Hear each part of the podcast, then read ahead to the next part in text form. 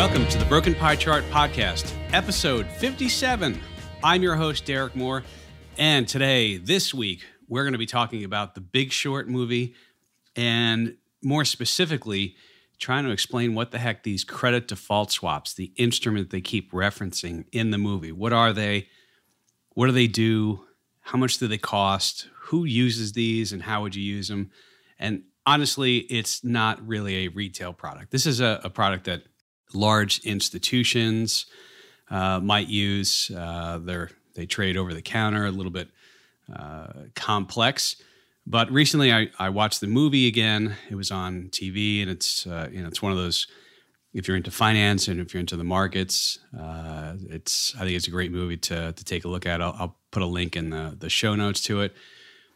But The Big Short was based upon the book by Michael Lewis under the same name. So Michael Lewis is the same author who wrote The Blind Side. I think he wrote The Blind Side. They turned that into a movie.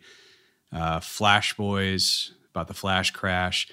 Moneyball, which got turned into a movie starring Brad Pitt, talking about how they used analytics to build baseball teams, and uh, they had a different way of really a quantitative method of of looking at how runs are scored and uh, not necessarily just looking at the athletic abilities, but look at the stats behind it.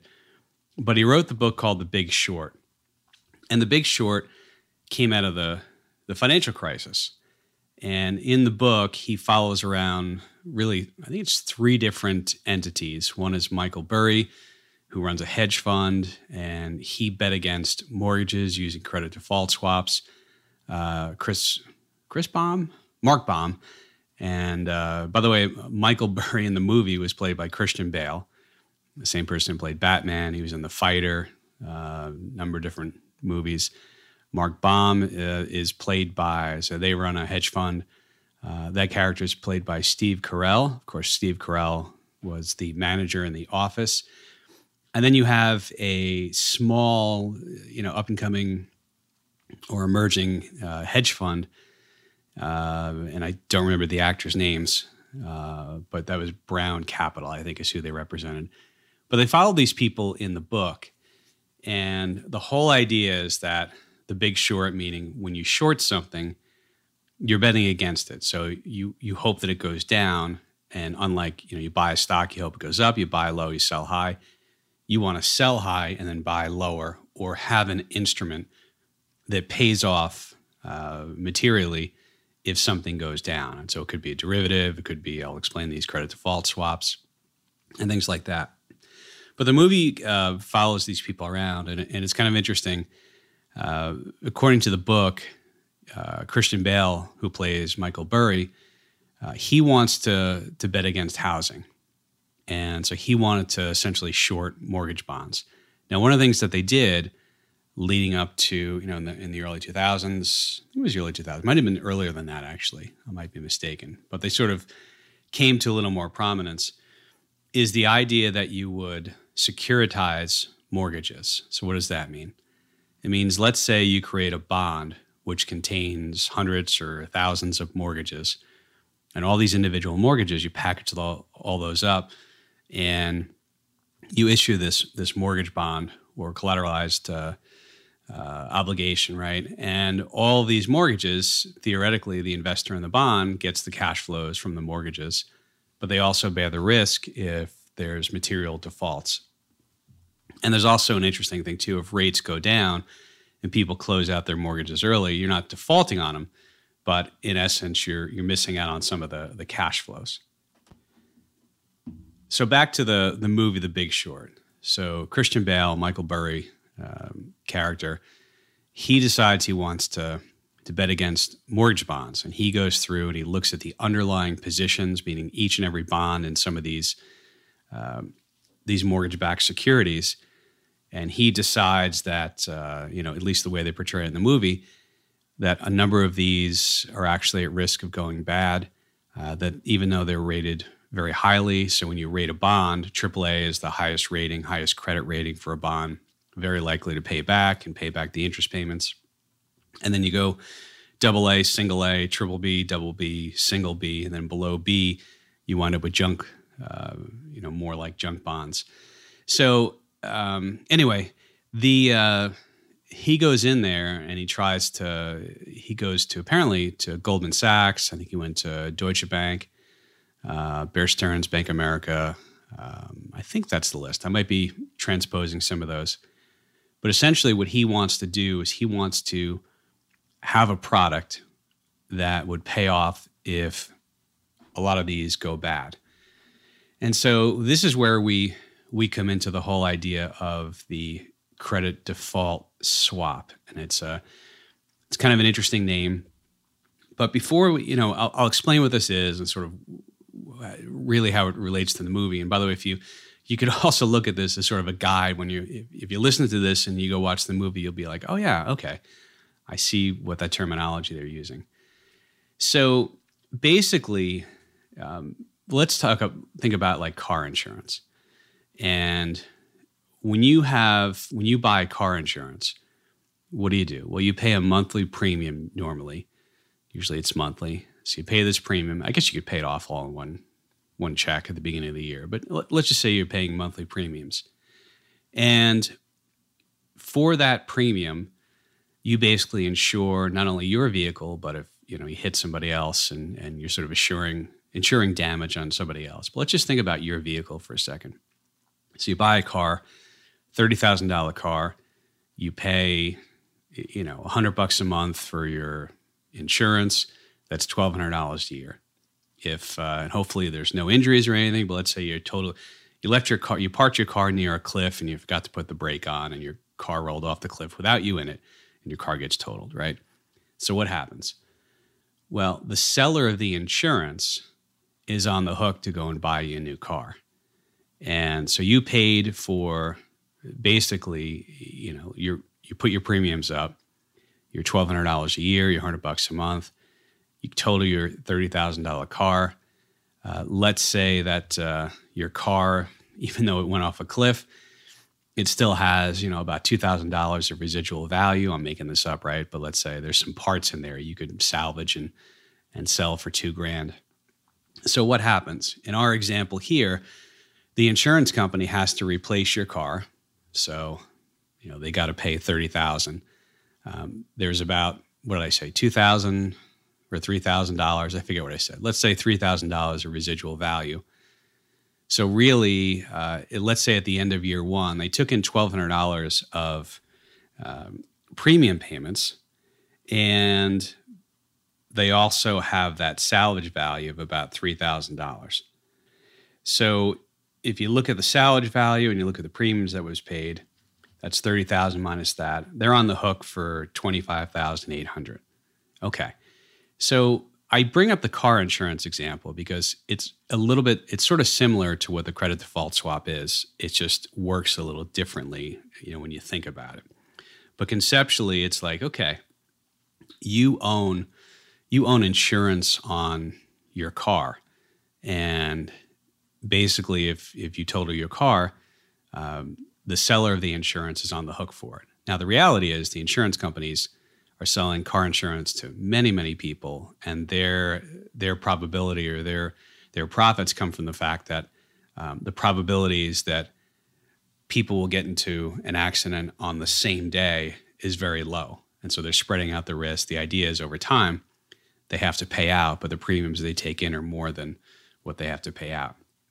So how does this play into a a credit default swap? Well one way of looking at this too is imagine if I could buy sort of insurance that would pay out if you totaled your car.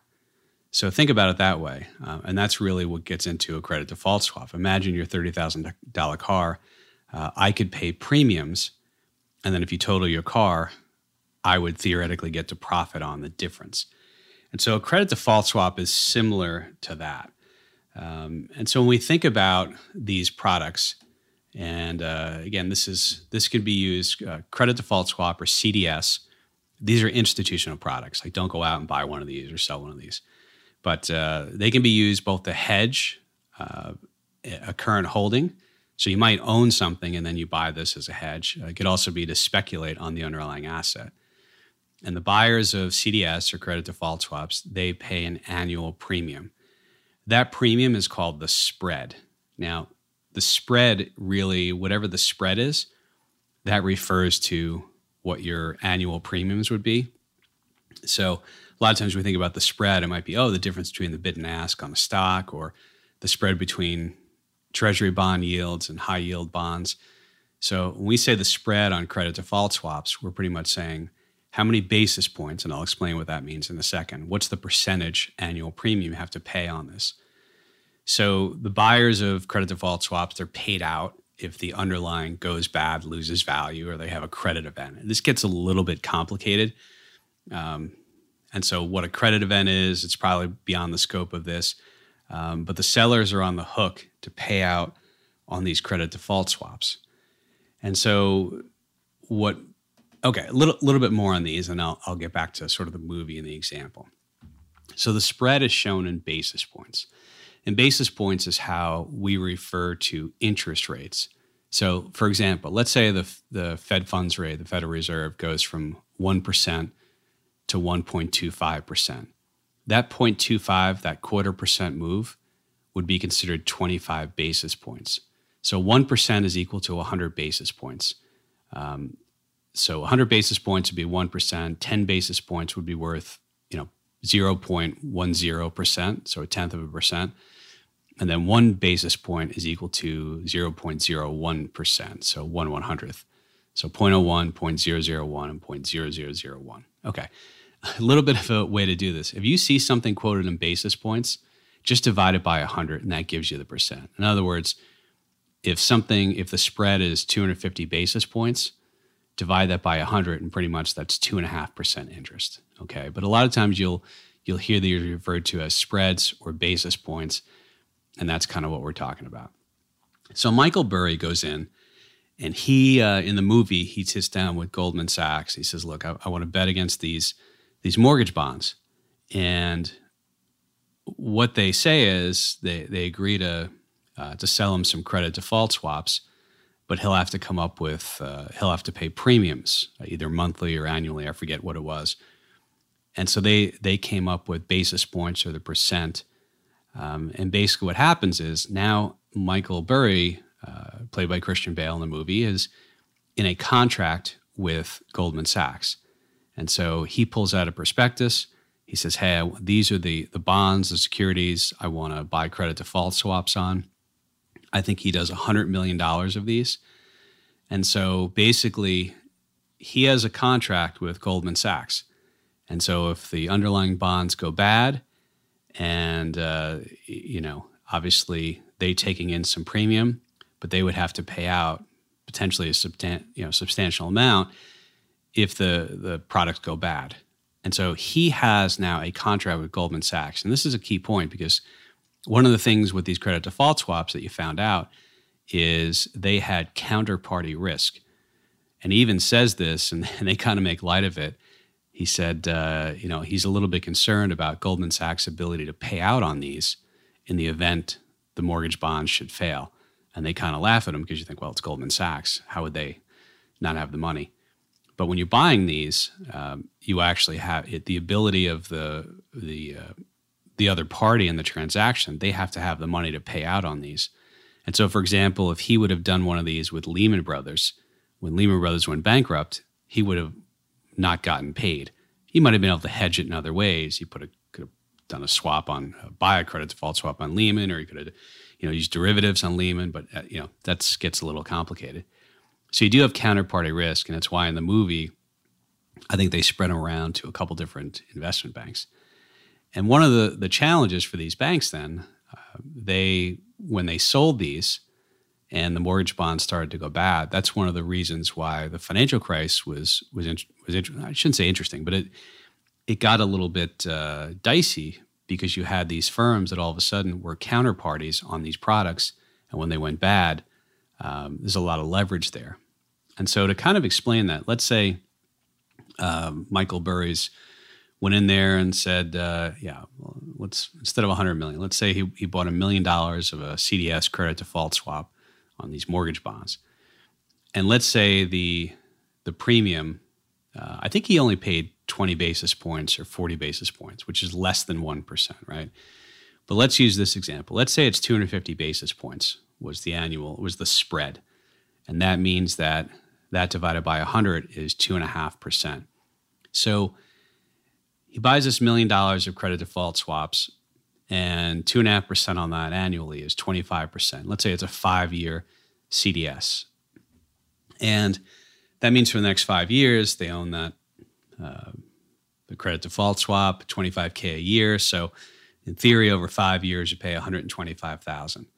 Now, let's say the, the, the bonds default and go to zero at the end of year five. So, what does the buyer of the CDS receive? In theory, um, he gets the million dollars because they've gone to zero and it was a million minus the 125,000 paid. So, net's about 875,000. So, for a little bit of money, wound up with getting paid out a lot. Now, if the bonds don't go bad, well, the problem is he's paying out each and every year. And in fact, there's another scene in the movie where some of his investors come in and start yelling at him because they're like, "What's your monthly carry on this?" And you know, he's short of uh, he has a lot of these credit default swaps, and he's paying a lot of money in premium. Which, if the event doesn't happen, so somebody can be right about something, but get the timing wrong, and still wind up losing money, even though they were right. So imagine these bonds don't go bad for five years. He's paying out all this premiums, 10 years, right?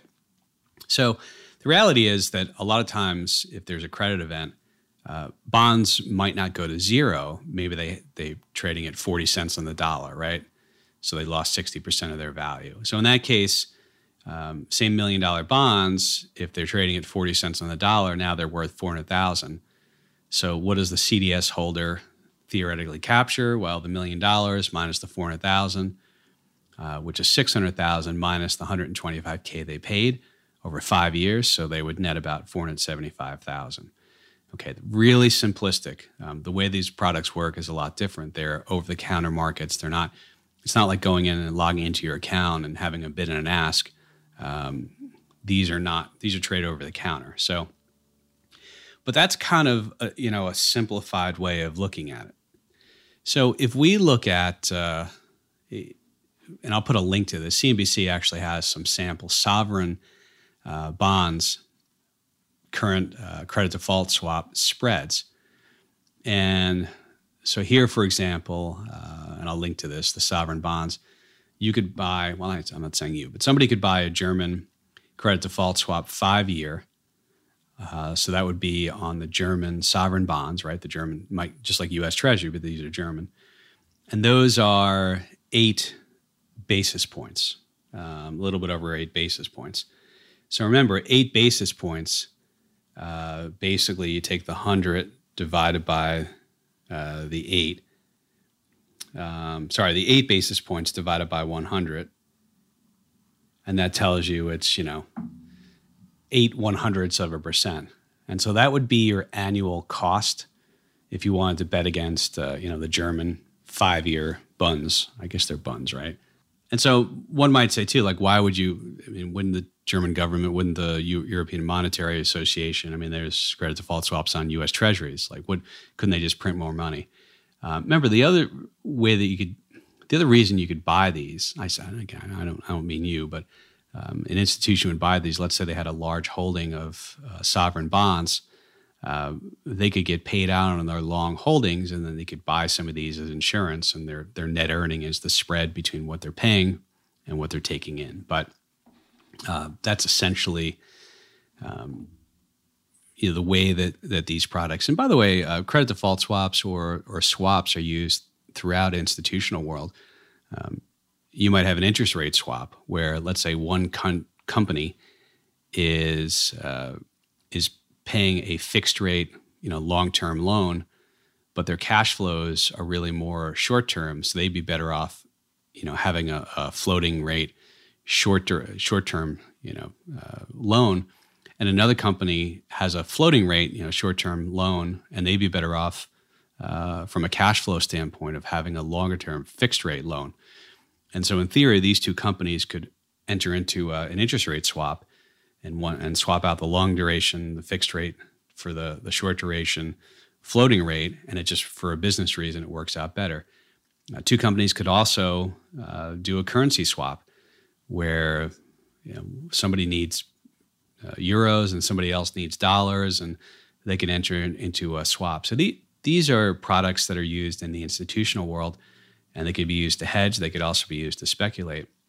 But uh, bringing it back to the movie, one of the uh, there's an interesting point too towards uh, uh, towards the end of the movie uh, where Mark Baum, played by uh, Steve Carell from The Office, the guy from The Office, the manager, uh, he goes in and he's talking to somebody. I think it was Morgan Stanley, and uh, apparently they had taken some losses on, you know, some of these uh, these credit default swaps, and the woman was telling him they actually had a trader who bought uh, triple B's and double B credit default swaps. So those are lower rated mortgages and Steve Carell originally was like, "Hey, that's great. He, they're, they're, smarter than I thought, right?" Um, but it, it, turns out they actually sold double A's, single A's, and double A's. Could be double A's and triple A's, but they they sold A's to collect the the premium to help finance their cost of paying the premiums on their long, the ones they own, the credit default swaps, and the losses were much greater um, on the ones that they sold uh, because they didn't think the the higher rated ones would ever go bad like they did. And there's a whole thing in the movie about that. So um, it is interesting though. I pulled, uh, I did some, you know, uh, internet research, I'll call it, and uh, it's kind of interesting. I found some during the financial crisis. Uh, for example, Iceland, where Iceland had some some sovereign issues and and debt issues and things like that. And July of 07, uh, their five year credit default swaps on Iceland uh, bonds, right? They were at 5.3 basis points. And then at one point, they went up to, you know, 14, 1,473 basis points. What that means is they went from an annual premium, if you wanted to bet against these, of five one hundredths of a percent uh, to almost 15% on an annual premium basis and you can see uh, there's a couple charts if you search online. I also looked and uh, I found, uh, for example, AIG. AIG was a company. Um, my understanding is they they were involved in some of these derivative products and swaps and uh, collateralized debt obligations, things like that. Um, they actually went from a low of 68 basis points, uh, which is you know a little over half a uh, percent, right? Um, to a high of 3,500 basis points. So that would mean if you wanted to buy a credit default swap on AIG, you would have to pay about 35% of the value over a year uh, buying it, you know, at that. Um, and then uh, I think I also saw, I don't have it handy, but there was one where Bear Stearns, of course, Bear Stearns never went bankrupt theoretically. They just arranged a buyout to, uh, uh to JP Morgan. Lehman actually did go bankrupt. So these are uh, these are sort of interesting products. And uh, recently, uh, somebody had watched the movie, uh, The Big Short, and they were asking about these. And uh, so I thought it'd be interesting to do an episode on credit default swaps. Uh, they're not really understood. I, I would I wouldn't recommend going out and buying any of these or selling any of these. Remember, if you sell these, you take in some premium, but um, you know you're on the hook uh, for losses. And these get a little bit complicated as far as when they pay out uh, you know and, and it's it's not like buying a stock. It's not um, so this is more of a professional product. But uh, I would encourage everyone if you haven't seen the movie The Big Short, I would read the book, but I know not, not everyone wants to spend the time reading a book because um, there's a lot more detail. But if you if you watch the movie, it's uh, it, it's kind of interesting um, when they talk about credit default swaps and paying the premiums and basis points and tranches and double A's and single A's and double B's and triple B's. Um, hopefully, this gives you a little bit more insight. And so, if you watch the movie, maybe you listen to this and then watch it again, or maybe you listen to this and, and you watch the movie if you haven't. Um, so, anyway, all right, folks. Uh, once again, uh, thanks for uh, for listening. Keep the uh, the comments coming via the email. You can go to razorwealth.com and hit up the the contact me section. Uh, also, please send me ideas for future episodes, or if there's any guest you'd like to, if somebody wants to guest on here, that's something we're going to be doing a little bit more of. so, with that, rather than waste time rating, reviewing, and starring go ahead and share this with somebody. Uh, pass along the link to uh, the back episodes and this episode, and encourage somebody to uh, to listen to it if they think it, it's valuable. Uh, and with that, we'll see you all next week.